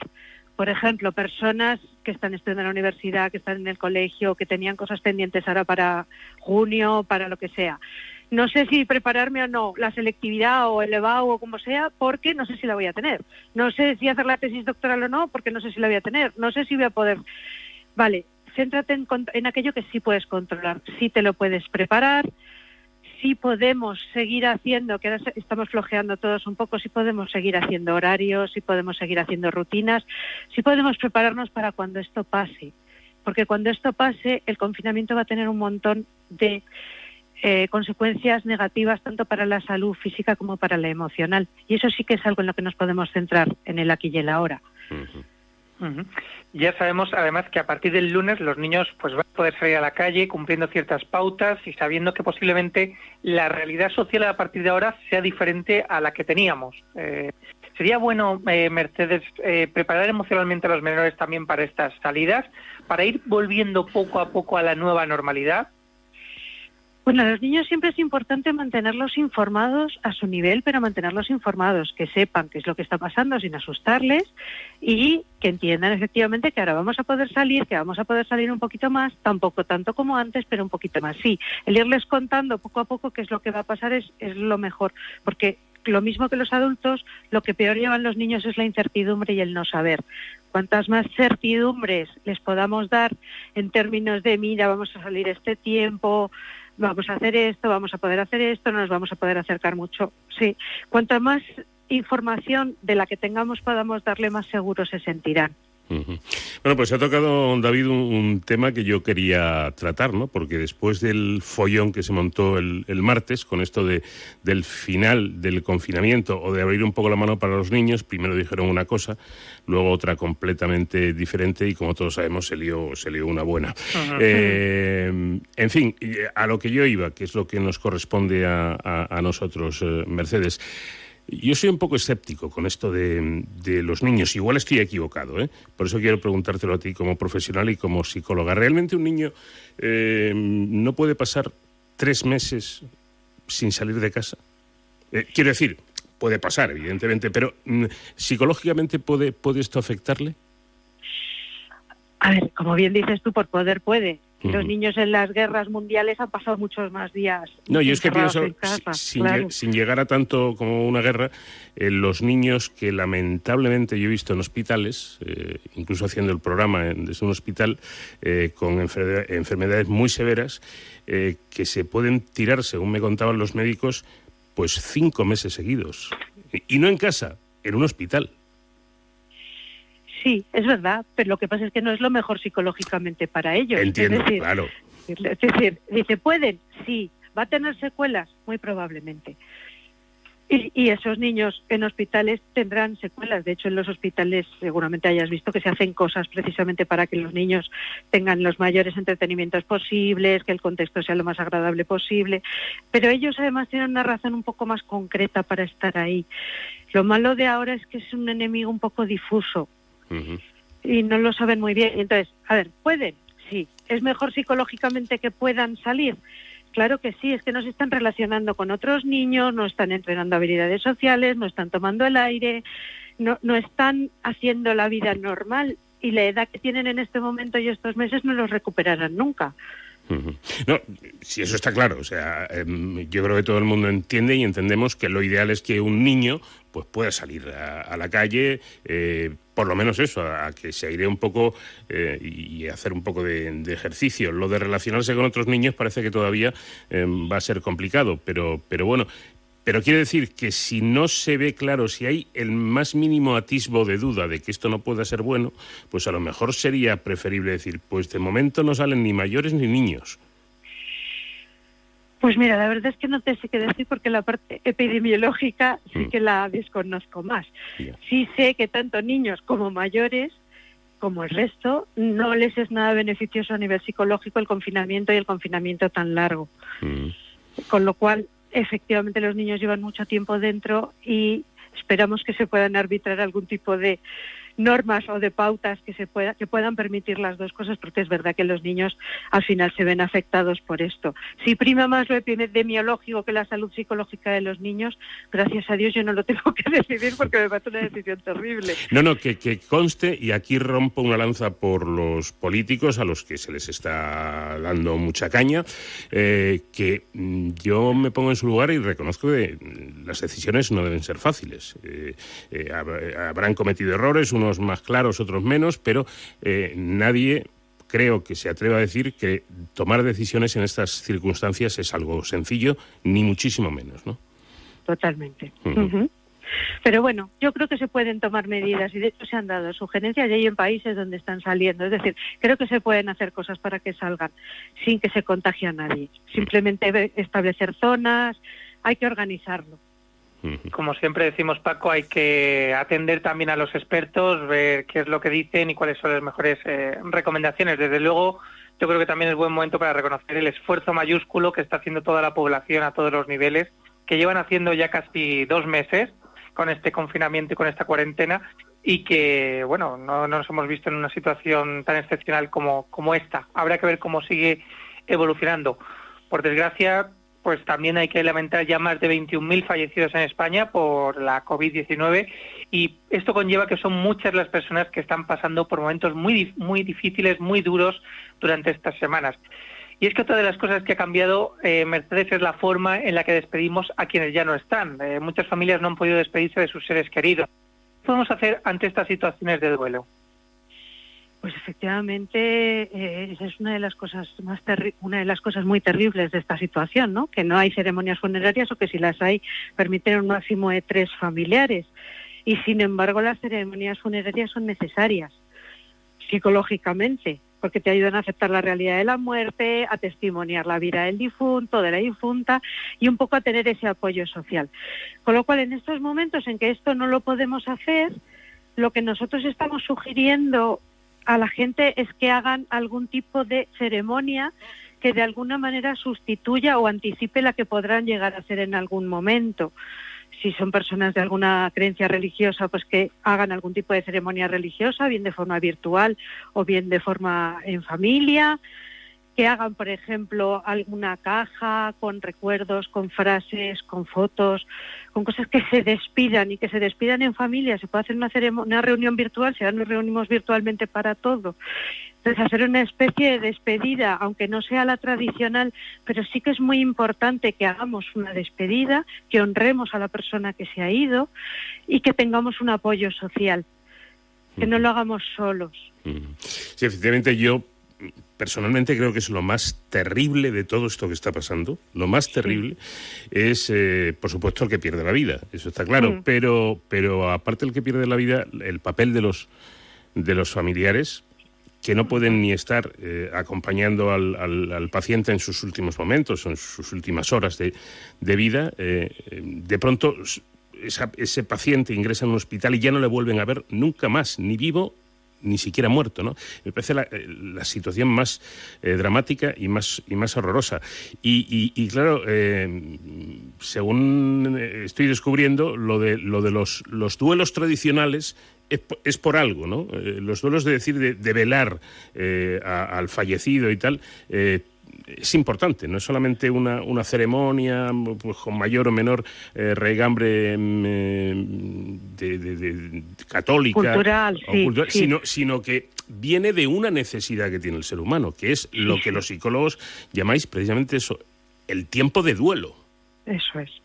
Literalmente, es decir, para aceptar la realidad de la pérdida, para aceptar la realidad de que la persona se ha ido y poder empezar el proceso de duelo, necesitas una ceremonia, necesitas algo que te haga como cerrar y poder seguir y honrar lo que estábamos hablando, ¿no? Con lo cual, efectivamente, es muy necesario psicológicamente. Y precisamente esto está desapareciendo.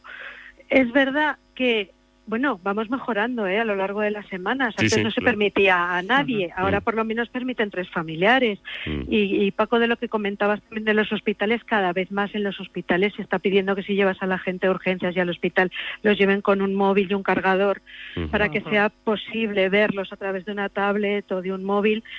Se está haciendo todo lo posible por humanizar esto, dentro de que es súper difícil, pero la verdad es que yo creo que hemos mejorado. En las semanas que llevamos con esto, cada vez está aumentando más la sensibilidad en esto, pero sigue siendo terrible, efectivamente, que parece que no te despides y que no lo vas a volver a ver físicamente si fallecen, claro.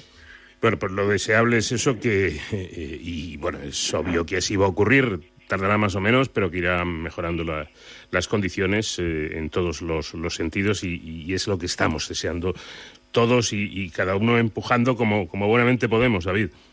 Totalmente, y desde aquí pues mandamos todo nuestro cariño y apoyo a las personas que peor lo, lo pasando.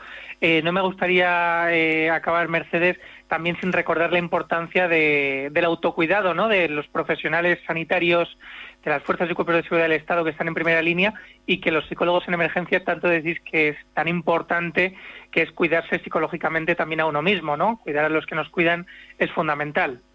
Importantísimo, efectivamente. Una de las cosas que nos estamos encontrando, yo estoy, par- estoy participando en el cuidado de determinados tipos de profesionales relacionados con esto, es el autocuidado. El gran problema de esto es que es una una especie de maratón, no es un sprint, no es algo que ha sucedido una vez en el tiempo, no, llevamos muchas semanas con esto, los profesionales llevan muchas semanas trabajando sin parar y lo mismo que hace falta descontaminación física, hace falta descontaminación emocional. Hace falta que se cuiden, hace falta un EPI emocional, una mascarilla, unos guantes, una pantalla emocional que les ayude a descargar y a poder seguir, porque yo creo que aquí también vamos a tener muchas consecuencias negativas Ujú. psicológicamente los profesionales que se dedican a esto. Esto también pagará, están haciéndolo fenomenal, pero tendrá coste. Y como no se cuide, tendrá más coste. Pues eh, volveremos a hablar contigo, Mercedes, próximamente para que nos cuentes cómo podemos cuidarnos los profesionales también de la seguridad y de la sanidad. Y ahora darte las gracias por atendernos en estos minutos. Mercedes Cabanillas, psicóloga sanitaria y experta en emergencias. Gracias por acompañarnos. Muchísimas gracias a vosotros. Bueno, pues eh, aquí lo vamos a, a dejar con esta charla tan interesante con una profesional de la psicología. Gracias, David, y la próxima semana seguimos hablando de nuestros héroes sin capa. Eso es. Hasta la semana que viene, Paco.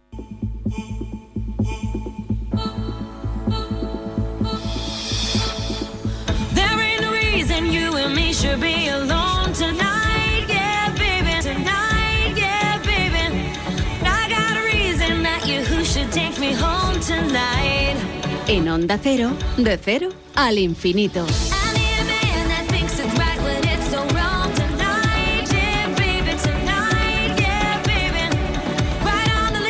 where we know we both belong tonight. Si yo les digo Stephanie, Joan, Angelina, Germanota, seguramente les dirá muy poco, pero si les digo Lady Gaga, seguramente que no tengan duda. Esta cantante, compositora, productora, bailarina, actriz, activista y diseñadora de moda estadounidense que el pasado mes cumplió exactamente 35 años. Nacida y criada en la ciudad de Nueva York, estudió en la escuela Sacred Heart y asistió por un tiempo breve a la Tisch School of the Arts, perteneciente a la Universidad de la Ciudad de los Rascacielos, hasta que abandonó sus estudios finalmente para enfocarse en la carrera musical. Fue así como interrumpió en la escena del rock con el Lower East Side de Manhattan y firmó un contrato con la Streamline Records hacia finales del año 2007. En la época en que trabajaba precisamente en esta compañía como compositora, eh, su voz llamó la atención del artista Akon, firmando así su primer contrato. Gaga, no obstante, adquirió fama como artista tras el lanzamiento de su álbum debut The Fame en el año 2008, que incluye éxitos como Just Dance, Poker Face, Love Game o Paparazzi. El disco tuvo un éxito comercial tremendo, llegando al primer lugar en numerosas listas de éxitos, así como comentarios elogiosos de los críticos. Tras comenzar eh, una gira que le llevó por distintos lugares en el año 2009, eh, bueno, pues se dio a conocer prácticamente en todo el mundo. Sus éxitos sonaban en las emisoras, en las principales emisoras de radio, y sus fans llegaron a convertirse en legión. Eh, hay que recordar momentos muy importantes en la carrera de, Lady Gaga, como fue aquella actuación en la Super Bowl o su gira Joan World Tour. Tour. Por cierto, una gira que debió cancelar a causa de una enfermedad que padece y que ella confesó en el año 2017. Hablamos de la fibromialgia.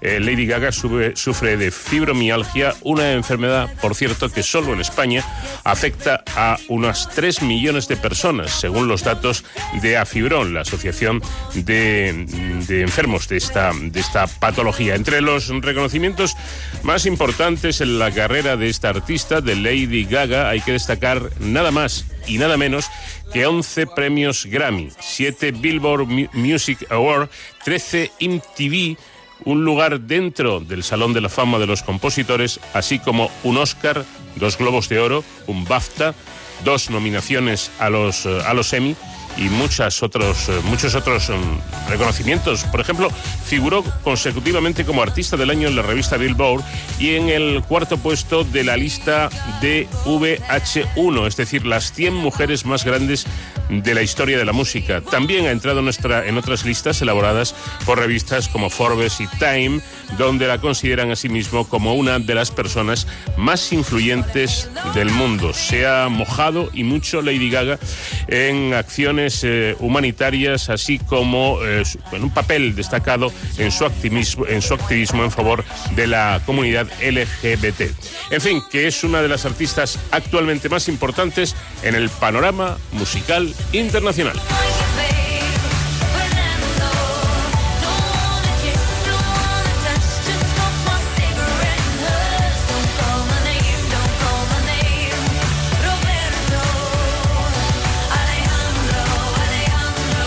Pues con Alejandro, que es el tema, la canción que suena de fondo de Lady Gaga, nos marchamos. Ha sido un placer pasar estas dos horas de radio junto a ustedes y esperemos que les apetezca y repitan la próxima semana. El comandante García, Nacho García, estuvo ahí en los controles técnicos. Les habló encantado Paco de León. Adiós.